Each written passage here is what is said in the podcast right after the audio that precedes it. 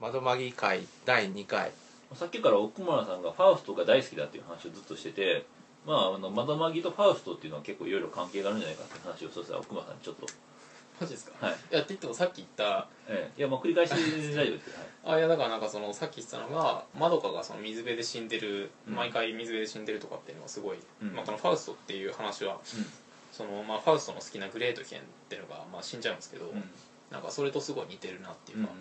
そういうのを想像させる何かがありますねだからとりあえずなんかいそのいちいち引っ掛けてるっていうか、まあ、それはやっぱりやってると思いますねそれもやっぱりなんかこう深みもしやすいですし、うん多分作り手側としてはそういうなんか古典的なお話を背景についてなんか、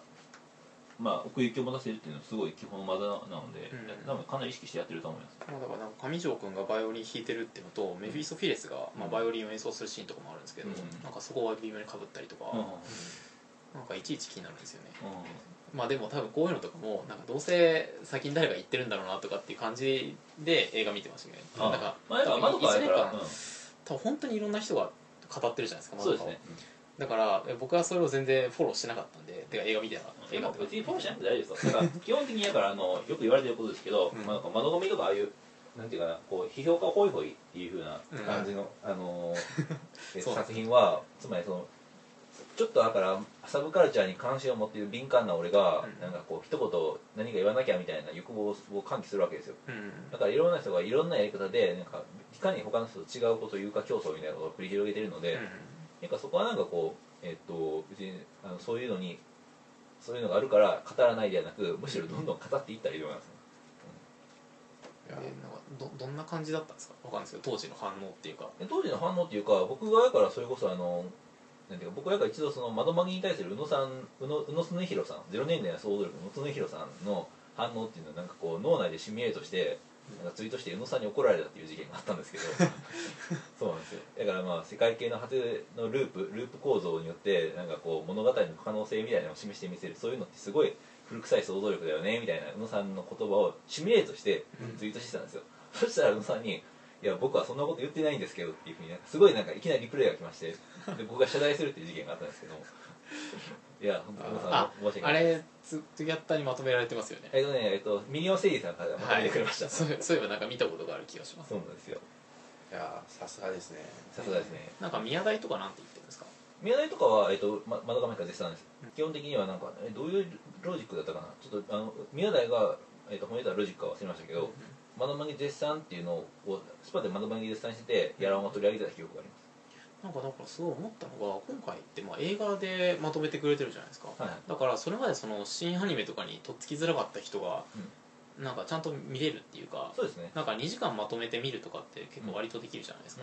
うん、なんかかなりあれは新しい客を増やしてるのかなって気がそう思いますしましたねやっぱりだからそのいくらえ全12話まあそれなりに短い話とはいえ、うん結構だから見るのって結構こ手間なので、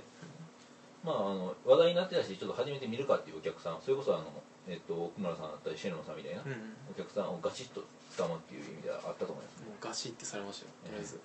やっぱ見たらやっぱ引き込まれるでしょいやもうもうなんか涙が止まりませんでしたとりあえずだからまいあやこういうことはこれあの0年代の総計算っていう褒め方が一番一般的だと思うんですけど、うだんからその0年代的なあのいいところいいとこ取りなんですよ本当にあだからあのすごいあのあ他にちょっとアニメとか見てる人だからだったら、もうガンガン引っかかると思いますーへー日だまりスケッチとかはい絵柄的にもそうです絵が絵が青木梅なんで「日だまりスケッチ」っていう、うんまあ、それもそれですごい人気のあるアニメででまあシャフトでしょ、うんシャフトでしょみたいなまあもう0年代といえばまあシャフトか京アニかうんみたいなうんうん感じだしで辛坊さん室伏源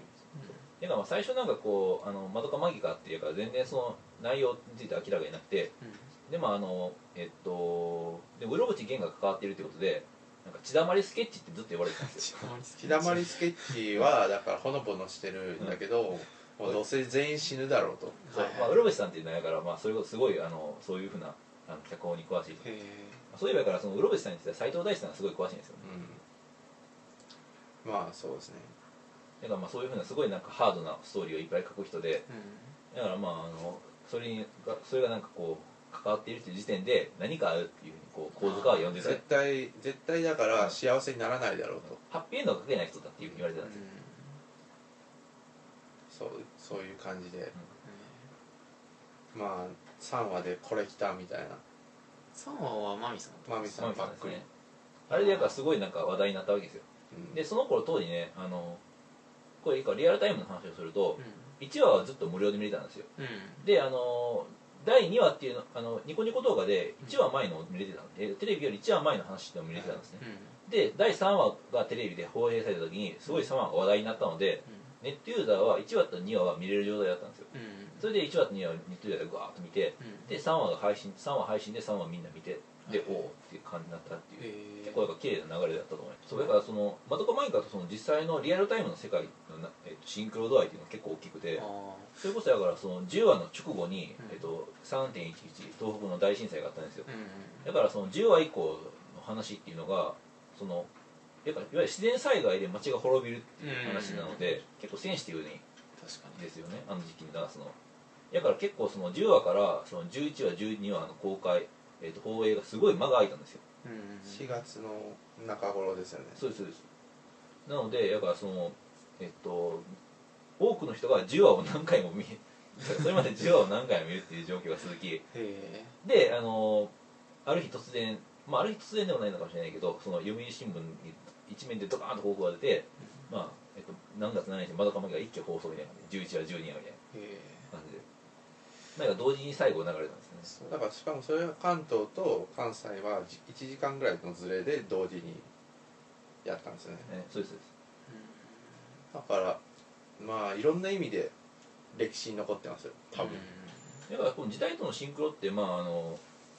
結構そそれなりになんかこう重要だと思いますよ、うんこれはあの作品自体を超えてうんいやまあまそあんな感じとでりあえすねずなんか僕はなんか終始感動してたんで、うんいやめちゃくちゃいいなっていうかなんかもっと早く見とけばよかったなっていうそう感ですじよはありましたけどねとはいえだから僕もそんなになんかアニメとか見てるわけじゃないですけどたまたま窓かはなんか見ちゃってうんおっとっとそうですねよいしょっとしかしまあでもあのそういえば僕はやっぱナンバーの映画館で見たんですけど、まあでまあいろんなグッズがありますよね窓かの映画は、で軒並みパンフレットはもちろん売れ売り切れてないしさまざまなグッズが売り切れてるんですけどまあさやかだけがなんか山のように残ってるんですよねこれねこれあの前編の方ですねだからね僕もああれはちょっとなんかこううるっときましたねさやかさやか不憫すぎますよねいろいろそうだからぜ前編でさやか会じゃないですか要はうんあなのになのにこの扱いっていうねまあさやかはさやかだからみたいないやそうなんーですよさねやかはまあとりあえずまあああいう女の子はたくさんいると思うんであのねだからあのそれこそあの宇野恒弘さんっていうのはすごい同性愛的なモチーフに関心を示す人なんですよねうんだからあのそれによるとあの、まあ、さやかっていうのはその同性愛的な関係から逸脱しようとした女性なので物語から排除されたんだみたいなねそれはえっとままどかとの関係ってこえっとでもさやかはだから結局上条さん上条君に行ったじゃないですうんか、それ男を好きになったわけですとよあでも他のキャラはみんな他の女の子に行くわけですよねあああはいはいはいうんつまりだからそのみんなだから割と、まあ、あのその友情友情またはある種の同性愛的な感情に行くわけですよ、しかしあのさやかだけはその異性愛的な規範の方に行っちゃったとうんいうことでその物語から排除されてしまったみたいな見方あをしていあるんな排除のさやかをしそうてでしすまった、ねいやーでも僕は普通にでもさやかも好きですけどねまあさやかはまあまあそう ですかいやまあさやかいいですけど、うん確かにもうなんかだから前編見終わった時はもうさやかをどうやって救うかってことばっかり考えてましたからあとりあえまあ、ず、さやかかわいそうだからね僕はなんかさやかすごいかわいそうだとは思いますねうどうだろうあんま好きにはなれないですけどん、ななんかあれですよね女の子は誰が好きなんだろうともちょっと気になりますよねああまあでもやっぱり女の子はなんかこう見た感じなんかえーあまあ京子が好きっぽいですねう京ん子かあうんちなみになんかこうあまあさっきも言ったけど宇野さんとかも京子が好きですねへえんか青葉真美さんが好きって言ってましたねあマミさんはでもなんかこういわゆるいわゆる魔法少女ですからねうん、なんかキャリアウーマン的な何かをあなるほどなるほどそうなんかもしかあれりないますねわかんないけどなんかこう頼りがいがあるお姉さんですよねうんでも寂しがり屋みたいなうんそうそうそうそういやーいいっすね疲れた OL 感がありますよねうんそうかもしれないマミさんうんとりあえずえーいやだからマミさんですよもうまあだからあのそれこそあの、えっと、その10話よテレビ版でいう10話あの劇場版でいう後編であの、ホモホモがこ打たれそうになるうやつそうそうそうホモホモがやからその、まえっと、魔女に襲われて、うんえっと、うわーってなってる時にこうまどかと、えっと、マミさんに助けられるシーンがあるじゃないですか、うんあそこのマミさんが輝いてましたね、うんあのマミさんのテーマが流れて、あうのんあのマミさんのテーマが流れてきた瞬間のあのカタルシスはすごいですよおーっていう、来たみたいな、あでも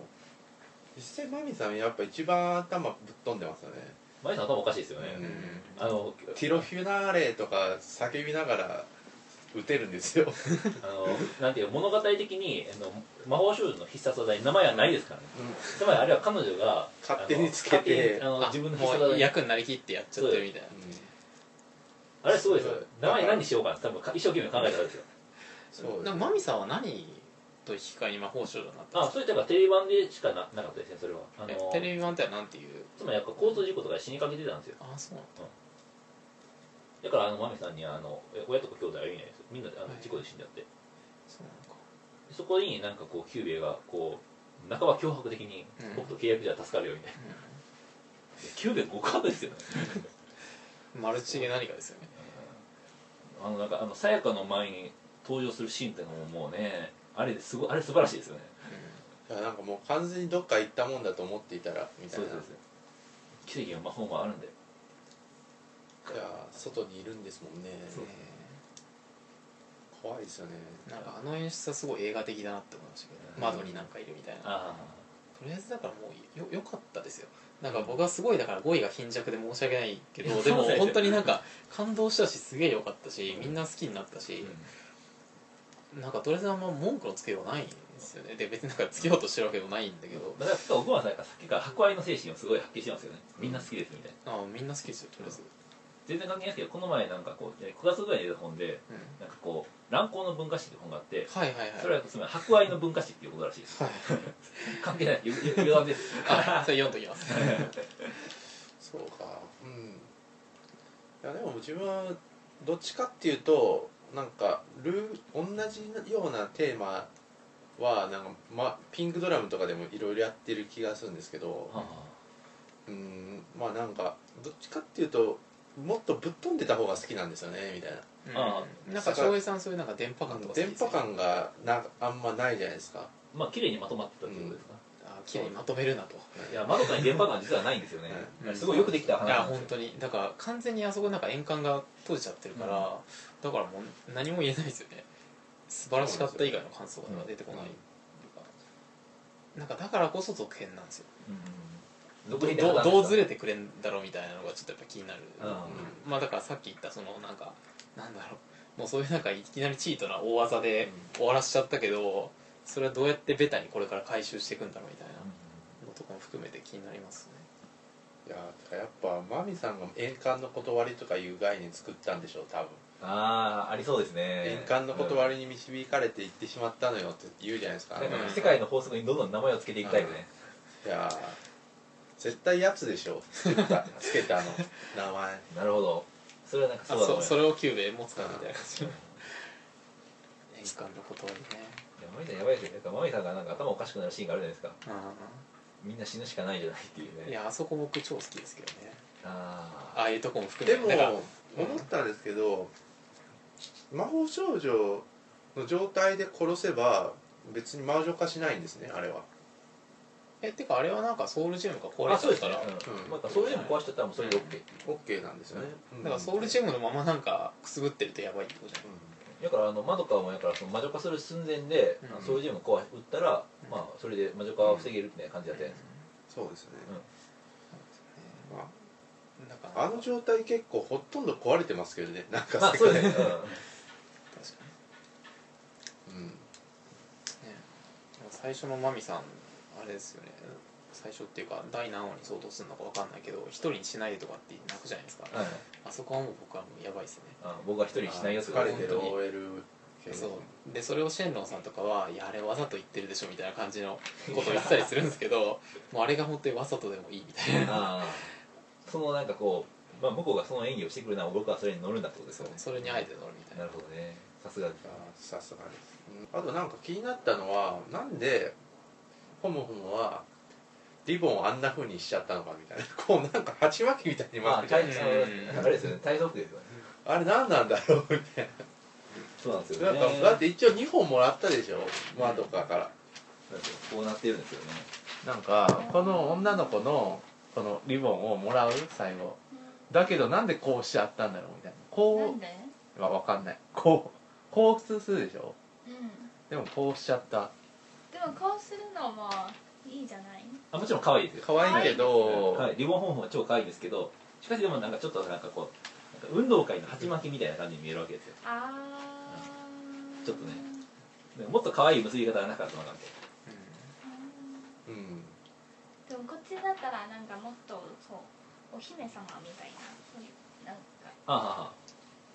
こうだじゃああああああありまますよね、うんそうあそういうのもあれそうあ本本ならそういうのもありかもしれないなむしろなんか髪型変えたってもよかったかもしれないですよねうんうんだってあのもともと褒め方ってなんかこう三つ編みとかだったじゃないですか、それがそれがうんガッと変わって、うんでなんかそういうのもっとこうね上げたりしてなんかこうえっ、と世界かあの世界観が変わった感がだあからると千両ヶ原さんみたいにねそう髪を切っちゃえばいいとかああそういうのもありですよねなんかでもループしながらだんだ同んじ斎藤千代だしねなんかキリってくなってなってくじゃないですか、あのホムホムはちょっといいなって思いますでもほぼ、あてか魔法少女の力って結構便利なんだなって思いましたね目直せんだみたいなああレジンあママジックレーシック ねあれありなんだみたいなあ翔平さん魔法少女になるといや違う普通にいやなんか結構魔法少女能力って限られてるっぽかったじゃないですか、なんかやっぱあー死体の鮮度を保ったりもできるんですよね、はいまあななんんか何でもできるんじゃないですか、うんとりあえずあ翔平さんは魔法少女になりたいなとか思わないですかえー嫌ですね嫌ですなねんかだからシェンロンさんと全編見終わったとかずっとそういう話してましたよあーだから僕が窓からみたいな話をしててでシェンロンさんはなんか俺ホムホムホムでいいやみたいなあーそうですね厳しいです ねうんなんか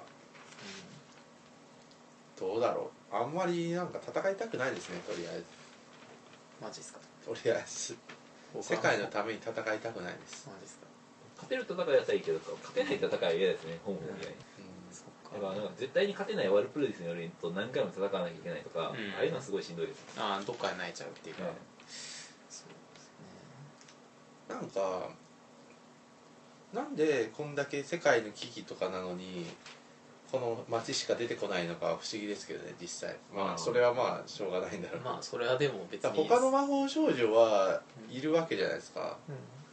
でワルプルギスがここに来るって分かった狩りに来ても良さそうなものをうんうんなんかだから強固とかは狩りに来てるわけですよねワルプルギスじゃないけど、ああガンツ的な何かだっていうねまあでもまあ確かにわかワルプルギスがここに来るっていうのはほぼほぼしかわかんないじゃないですかうんうんホムホムって親とかいないんですかね設定あ上ーそうですねそれなんかないっぽいですねうん入院してるっていうシでーン、もあんだけなんか豪華な入院設備でええ家とかもなんか一人暮らしっぽいですよね、うんいや家なのかよくわかんないですけどねあれあはあし基地みたいなそうかもしれなんないかまあてかずっと話題にはしてなかったんですけど、まあ、今言うとなんかあの終わり方ってどうなんですかわかんないけどだからそのキューベが途中からめちゃくちゃ説明役になるじゃないですか、はいこの世界は実はこうなっててみたいな、うんエントロピーがどうのこうのみたいなああいうのとかはどうなんですかねあなんかあれで興ざめしたっていう人もいますよああだからなんか変に説明とかつけて、えっ、となんか微妙になんかこうあのやるよりかはなんかこうほっといてもらった方がいいかみたいなうんうんうんなんいやかねでも実際まああれないとわけわかんないでしょ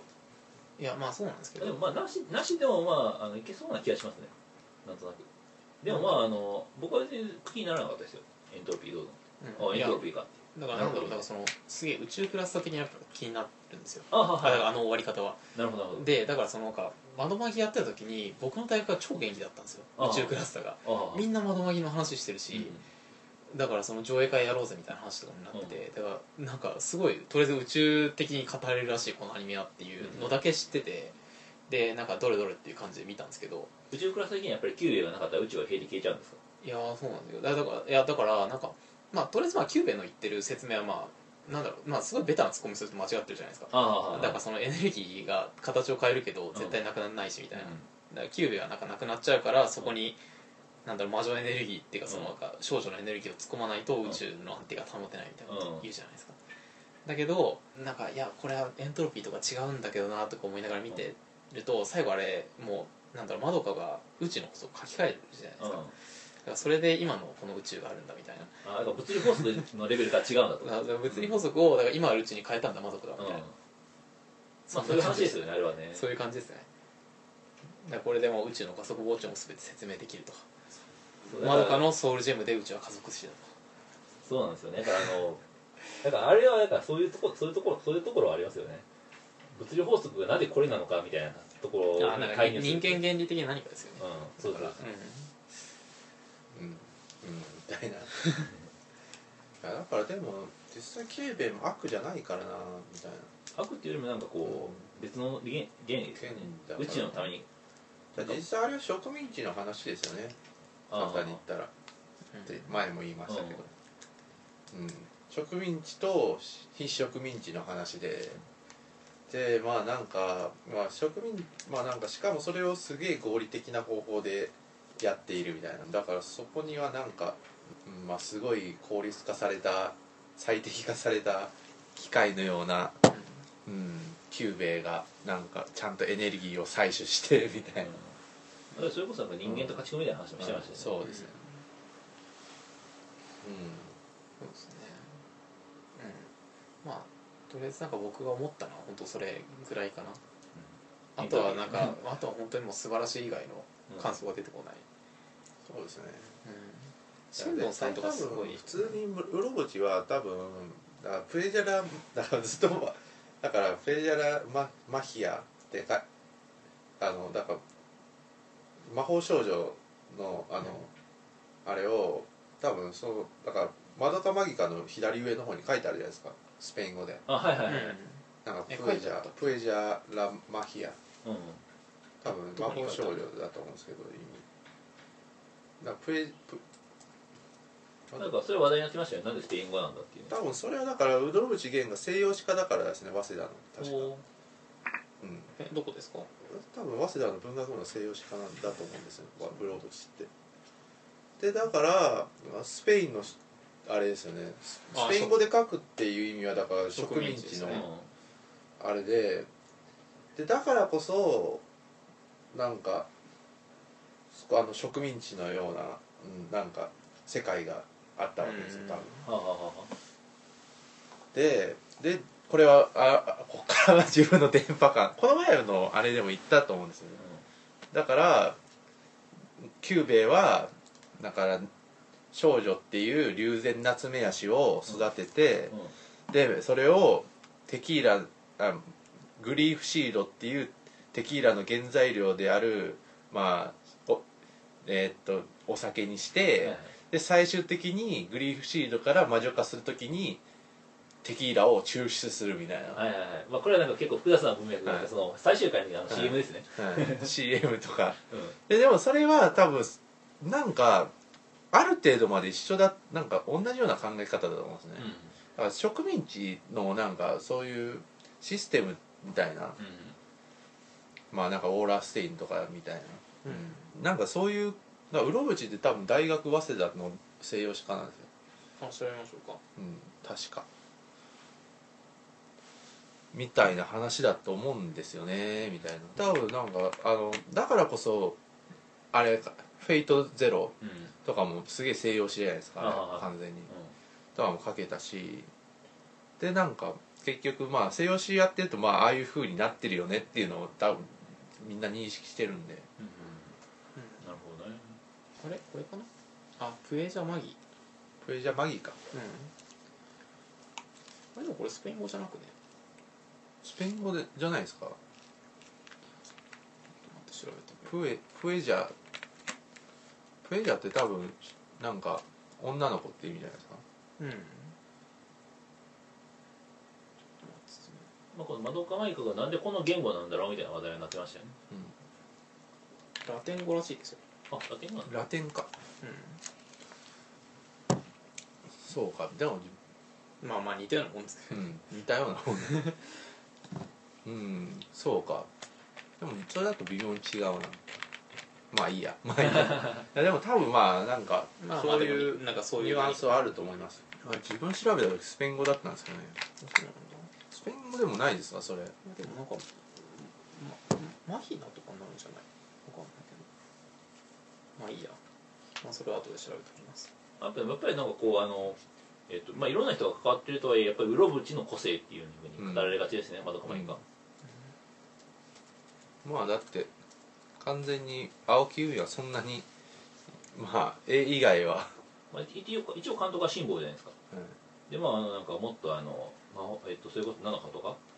あの、うん別の文脈あそれこそあの、えっと「化け物語」とかうんあっちの方の文脈で語られるかなと思いきややっぱりウロブチなんだっていうね、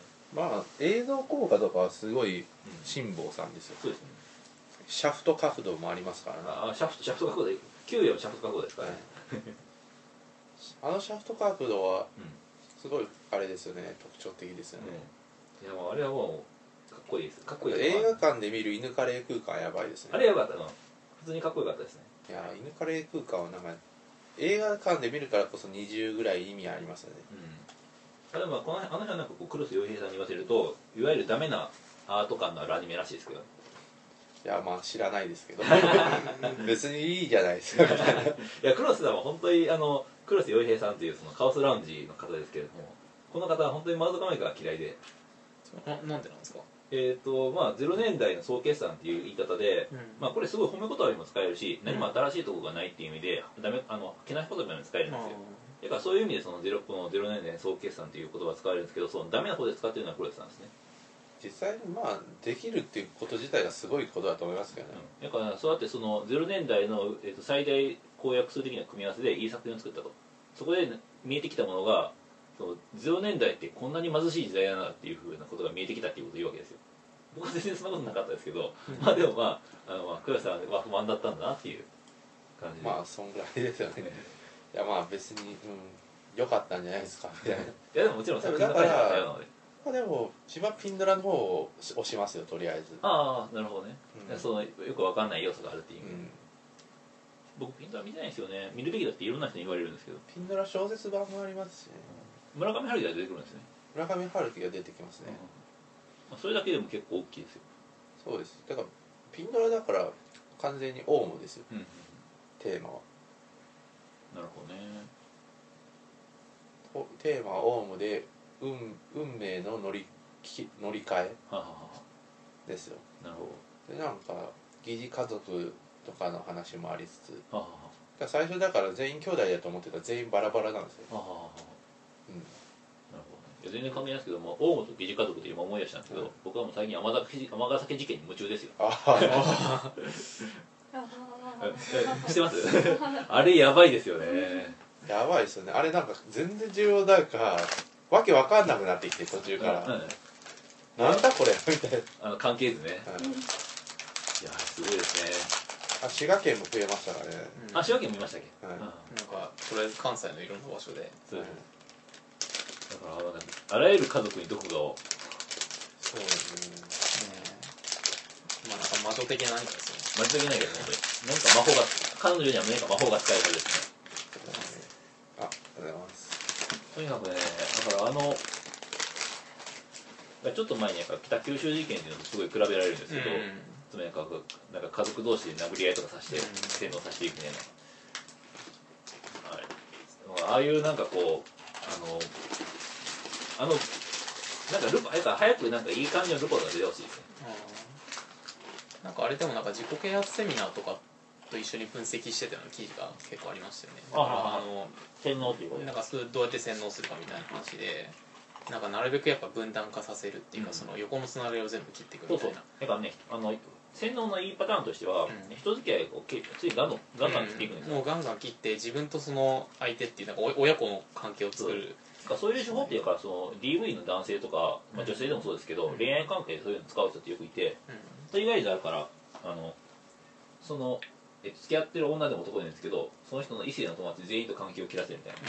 そういう手法っていうのは割とあの見かけますね共依存を強める、うんはういんただでもまああれはなんかでもあれはなんかすごいですよガンガン殺してますからねうんやっぱあれあれだけ殺してバレないってあるんだなっていうのを思いましたよああいう話多分日本にも結構いろんなところにあるんだと思いますね、あ見えてないだけで、え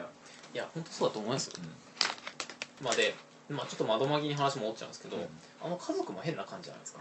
まあ、お父さんが主婦ですよね、うんいわゆる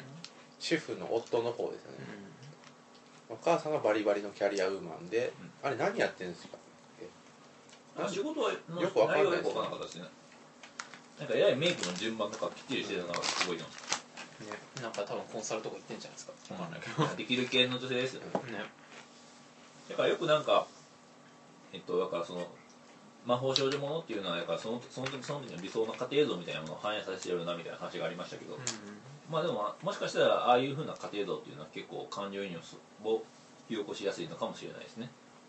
今っぽくてああなんかお母さんみたいなかっこいい女性になりたいみたいなそうです、まあ、お母さんが、まあまあ、ある種あの象徴的な父親の役割を果たしてるみたいな、うんそういうふうなあの話はあるのかもしれないそうですよね、まあ、確かになんか男性ってロールモデルになれないですもんねいやいやいやああいやなんかそのそれこそなんか奥村さんは父なんか父として父として 僕は父として頑張りますうん父としてさまざまな、えっと迷える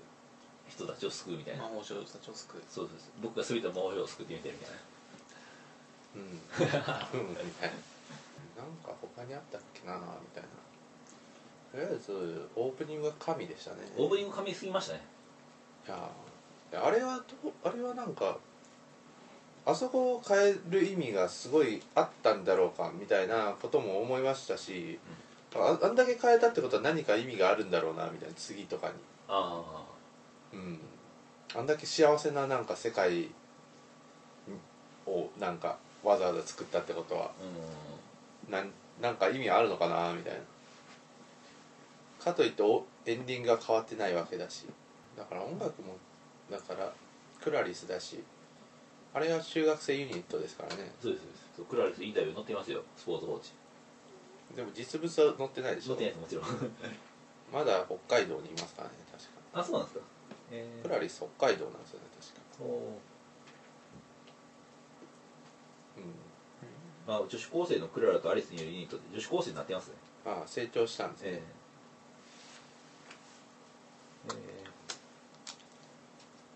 そうだからクラリスは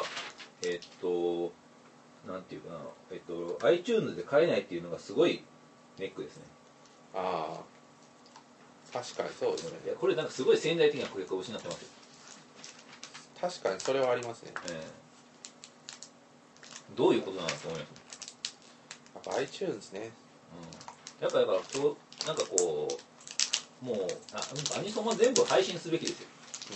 iTunes でしかも、うん相性いいですかねええ僕とかなんかかだからもしあ iTunes だったらかなり金落としてると思いますよしかし買えないもう劇場版見た後にルミナス買いますよマジですか、うんそうかとりあえずなんかうん窓かでもそそんな感じですかねそうなんですね意外と